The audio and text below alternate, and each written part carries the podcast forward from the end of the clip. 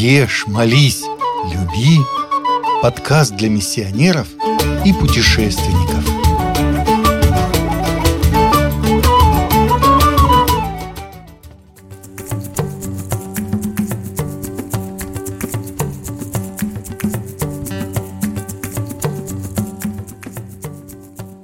Республика Бенин, Западная Африка. В Африке вообще очень много разных государств, многие из которых находятся именно на западе африканского континента. И вот еще одна из таких стран – Бенин. Мало кто слышал ее название, и совсем немногие побывали в этой стране. Культура еды в странах Африки очень отличается от привычной для европейцев. Бенин – это бывшая французская колония, поэтому с французского она переводится как «страна счастья». Однако для местного населения в период рабства родиться в стране счастья счастьем не являлось. В результате долгой колонизации многое изменилось в Бенине, но кухня избежала французского влияния. Возможно, дело в приверженности бенинцев своим традициям. Однако в большей степени этому помешала бедность населения и бедность ассортимента доступных продуктов. Это батат, рис, кускус, кукуруза, арахис, фасоль, перец пиман, помидоры, рыба, курица, свинина. Сегодня можно встретить и другие продукты питания, но и по сей день именно такой набор продуктов является основным для бенинца. Единственное, что всегда было доступно для простого жителя страны, это разнообразные фрукты. В африканском климате их очень много, и они очень дешевые, а бананы и манго вообще могут быть бесплатными. Только сорви с дерева. Основа рациона – это фуфу, нечто среднее между кашей и пюре. Готовится это блюдо из ямса, и оно абсолютно нейтрально по вкусу, поэтому в чистом виде ее практически не едят, а приправляют разнообразными соусами. В Бенине есть пословица «У кого есть суп, тот не будет есть фуфу».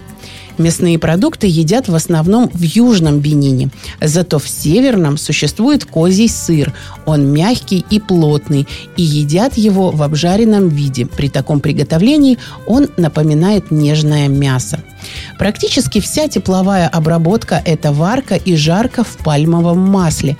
В Бенине не получило популярности запекание в пальмовых листьях, так любимое в других странах региона.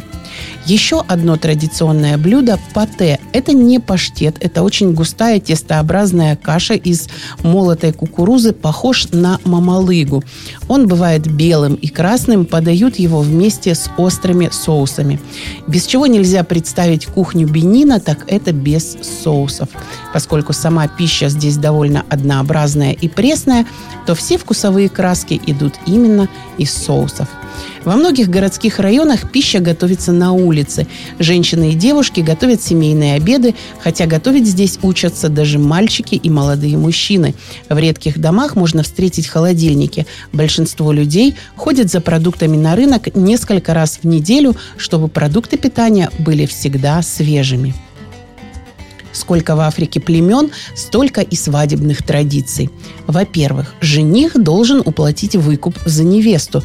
Примечательно, что в африканской культуре выкуп за невесту – это не ее покупка. Это выражение благодарности семье невесты со стороны семьи жениха за то, что они вырастили такую девушку и согласились отдать ее в жены их сыну. Своим выкупом жених демонстрирует способность заботиться о будущей жене.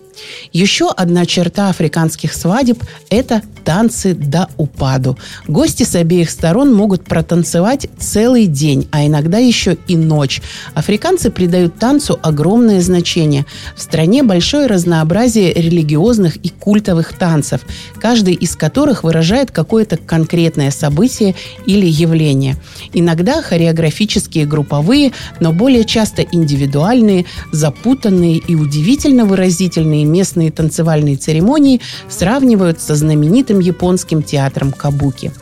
На территории страны проживает большое количество различных народностей. Это и повлияло на многочисленность религиозных конфессий. Официальной религии в Бенине нет. Половина всего верующего населения – это приверженцы традиционных африканских верований. В стране повсеместно распространен культ Вуду. Все, что связано с Вуду, народ обычно хранит в тайне и беседует о религии неохотно. Повсеместно получило распространение христианства, более тридцать процентов населения обратились от традиционных верований и перешли в христианство. В стране множество различных конфессий, поклоняющихся единому Богу и Сыну Его Иисусу Христу. Из года в год открываются новые церкви. Больше половины детей в стране посещают католические школы, в которых помимо академических знаний получают и христианское представление о мире. В дальнейшем их сердца будут преданы Господу.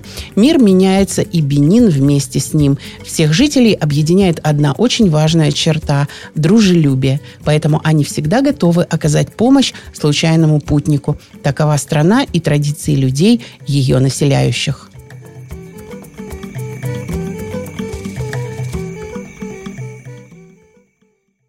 Вы слушаете радио «Пилигрим».